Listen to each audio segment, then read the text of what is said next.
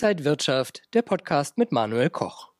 Er fällt und fällt und fällt. Der Ausverkauf am Kryptomarkt hat in der vergangenen Woche weiter an Fahrt aufgenommen. Lange hat die Marke um 30.000 US-Dollar pro Bitcoin gehalten.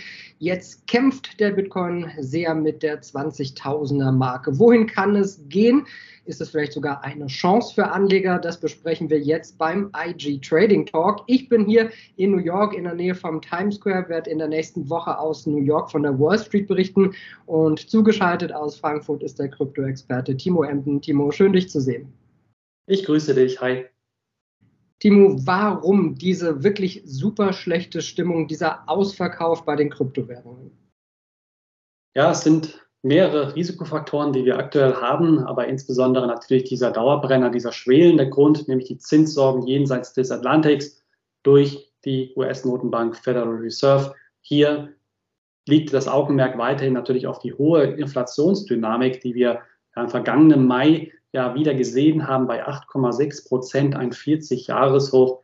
Und das ist dem Währungshüter ja doch hier ein wirklicher Dorn im Auge, denn man hat ja auch hier jetzt in den eigenen Reihen mittlerweile zugegeben, man hat sich verkalkuliert in puncto Inflation. Bedeutet ergo, man wird sehr wahrscheinlich noch weiter stärker, rigoroser an den sogenannten Zinsschrauben nach oben drehen und das schmeckt Anlegern natürlich weiterhin gar nicht. Also die Geldpolitik jenseits des Atlantiks, aber auch diesseits des Atlantiks, nämlich durch die EZB, auch eine sehr wichtige Komponente. Man hat ja jetzt auch hier mittlerweile ja die Wende eingeläutet. Man erwartet am Markt zwei Zinsschritte im Juli und darüber hinaus wahrscheinlich im September. Also das ist auch durchaus eine ja, Situation, die dann wieder natürlich auch vor allen Dingen Länder an der Südflanke Europas in die Bredouille bringen könnte, insbesondere Italien, Spanien, Griechenland, also hochverschuldete EU-Länder.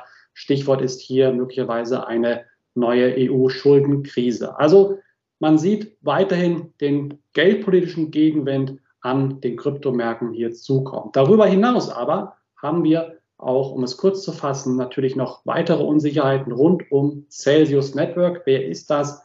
Ein Kryptokreditunternehmen, so kann man es bezeichnen, welches ja in der vergangenen Woche hier für Aufregung gesorgt hat, denn das Unternehmen hat angekündigt oder hat zumindest hier nicht nur angekündigt, sondern eben auch Zahlungen, Überweisungen, Swaps, alles, was damit reinspielt, ausgesetzt und entsprechende Zahlungen eingefroren. Und hier fürchtet man weitere Ansteckungsrisiken in der Branche, dass möglicherweise Konkurrenzunternehmen ähnlich oder ähnliche Schritte einleiten und wahrscheinlich noch gar nicht die wirklichen gesundheitlichen, finanziellen Risiken hier ans Tageslicht gekommen sind. Ja, Timo, du greifst das gerade auf. Celsius Network äh, pausiert jetzt die Plattform. Äh, ist das vielleicht ein erstes Anzeichen, dass auch andere Plattformen Probleme bekommen, bekommen könnten, dass Kunden vielleicht gar nicht mehr an ihre Bitcoins oder an ihre anderen Währungen rankommen könnte? In Deutschland hatte ja auch schon Nuri jetzt gerade Probleme.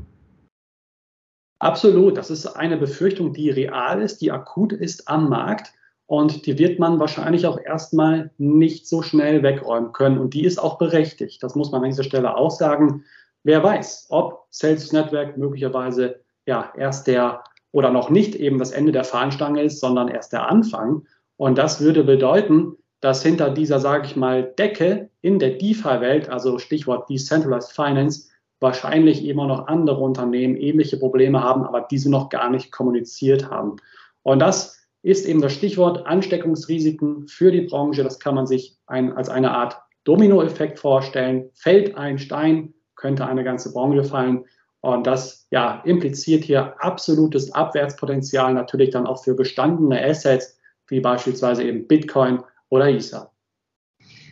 Wenn äh, Kryptowährungen steigen, gibt es ja immer wieder so einen Hype und jeder möchte dabei sein.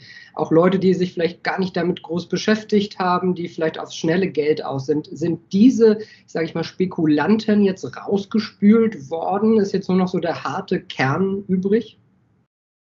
Ich würde sagen, jein. Es sind vor allen Dingen zu euphorische Spekulanten rausgespült worden, das kann man schon so sagen. Aber es gibt natürlich auf der einen Seite gibt es wirklich die absolut hartgesottenen Anleger, denen diese aktuellen Preiskapriolen, Kursverluste ja wahrscheinlich ganz, ganz egal sind. Dann gibt es vor allen Dingen institutionelle Größen, die natürlich auch hier wieder versuchen, vielleicht irgendwann auch wieder einzusteigen und, und aktuell vielleicht auch die äh, Verluste natürlich begrenzen für die entsprechenden Depots, Portfolios etc. Und dann gibt es natürlich auch ein Ringen zwischen ja, Anlegern, die versuchen, vielleicht ihre aktuellen Buchverluste entweder auszusitzen oder sich die Frage stellen, Moment, werfe ich lieber doch mein Handtuch. Also das ist eine sehr, sehr interessante Konstellation. Es sind verschiedene Käufergruppen hier, die auch total verschieden agieren, auch von der Psychologie her. Und das birgt natürlich auch weiteres Explosionspotenzial an den Märkten. Und hier gilt es natürlich auch nochmal einen Blick auf die, ja, vor allen Dingen, ich sage mal, unerfahrenen neuen Anleger zu werfen, die wahrscheinlich, wenn es zu derartigen Kursverlusten kommt, dann in der Regel eher ihr Handtuch werfen als jemand, der natürlich hier schon erfahrener vielleicht sogar 15, 20 Jahre Kapitalmarkterfahrung eben mitbringt. Ja, wie weit kann es da noch runtergehen? Also erst wackelte die 30.000er Marke, dann 20.000. Sehen wir jetzt vielleicht bald die 10.000er Marke? Kann es wirklich so weit runtergehen? Theoretisch ist das natürlich denkbar. Ich würde allerdings hier jetzt, klar, die 20.000 Dollar Marke ist eine psychologisch sehr, sehr wichtige Marke, die oder um die natürlich auch in den nächsten Tagen wahrscheinlich weiter gekämpft wird. Also auch eine mögliche Erober Eroberung an dieser Stelle, aber auch eben der Blick abwärts sollte gerichtet oder weiter gerichtet sein. Stichwort 14.000, vielleicht aber eben auch 10.000 Dollar. Und alles weitere darunter, ja, muss man sich eben auch klar machen, das dürfte wahrscheinlich weitere Unternehmen oder generell die Branche wirklich in Existenznöte bringen. Also Kryptounternehmen, die sich vielleicht auch etwas übernommen haben in den vergangenen zwölf Monaten, welche zu optimistisch in die Zukunft geschaut haben, Mitarbeiter eingestellt haben en masse. Das Spiel oder diese Rolle wird jetzt erstmal rückwärts gespielt. Und hier sieht man ganz klar, je tiefer der Kurs fällt, desto nervöser werden natürlich auch die Marktteilnehmer. Ich rechne aber auch hier an dieser Stelle eher nicht mit einem ja, Verfall des Bitcoin-Kurses, also einem Abgesang von Bitcoin und Co. Dieser sei an dieser Stelle meiner Meinung nach nach wie vor viel zu früh. Je tiefer der Bitcoin natürlich, äh, desto mehr verlieren Anleger auch. Aber ist das vielleicht dann auch wieder eine günstige Chance einzusteigen, trotz aller Risiken? Ich würde aus Anlegersicht es tunlichst vermeiden, jetzt natürlich ins offene Messer zu greifen. Ähm, klar, an dieser Stelle sei ausdrücklich darauf zu verweisen, Bitcoin und Co. sind bis heute eine hochspekulative, riskante Anlageklasse. Also Stichwort Totalverlust, das sollte hier immer irgendwie mit reinspielen. Und das hat man ja auch eben besonders in der vergangenen Woche oder in den vergangenen Monaten hier ja eindrucksvoll gesehen. Das bedeutet aber natürlich auch, dass sich entsprechende Chancen ergeben könnten. Ich würde auch hier ja möglichst natürlich ähm, sage ich mal, nicht, wie sagt man, den Tag vor dem Abend loben, ganz klar. Ich würde eher in die Richtung gehen, dass ich die geldpolitische ähm, Wende, die wir ja aktuell sehen, jenseits des Atlantiks, aber auch diesseits des großen Teichs, also hierzulande, dass man hier so ein bisschen abwartet, okay, wie passiert oder wie geschieht die Inflation in der Zukunft? Ist sie noch galoppierender möglicherweise als jetzt oder geht sie sogar wieder zurück? Stichwort, was macht die Fed insbesondere, gelingt der US-Notenbank der schwierige Spagat, auf der einen Seite die Inflation zu bekämpfen, auf der anderen Seite eben auch nicht die Konjunktur abzuwürgen. Und hier ist ganz klar das Stichwort, wenn die Rezessionsängste größer werden, wird die Fed sehr wahrscheinlich eben nicht weitere strikte Zinserhöhungen bekannt geben, sondern möglicherweise eine Zinspause oder sogar Zinssenkung. Aktuell schwer vorstellbar, aber vielleicht im Jahr 20, Ende 2023, Anfang 2024 durchaus realistisch. Und dann könnten, spätestens dann, könnten Bitcoin und Co. auch hier wieder gefragt sein. Das heißt, wenn es jetzt nochmal ordentlich runtergeht, möglich, eine Möglichkeit zum Nachkaufen für Anleger, die wirklich dieses Risiko eingehen wollen. Absolut. Risiko steht hier immer an erster Stelle. Aber auch hier gilt natürlich, ja, Diversifikation, auch an dieser Stelle ähm, in, den, in den Augen oder vor den Augen behalten, also nicht alles auf eine Karte setzen. Chancen könnten sich bieten, meiner Meinung nach, in den kommenden Wochen, in den kommenden Monaten.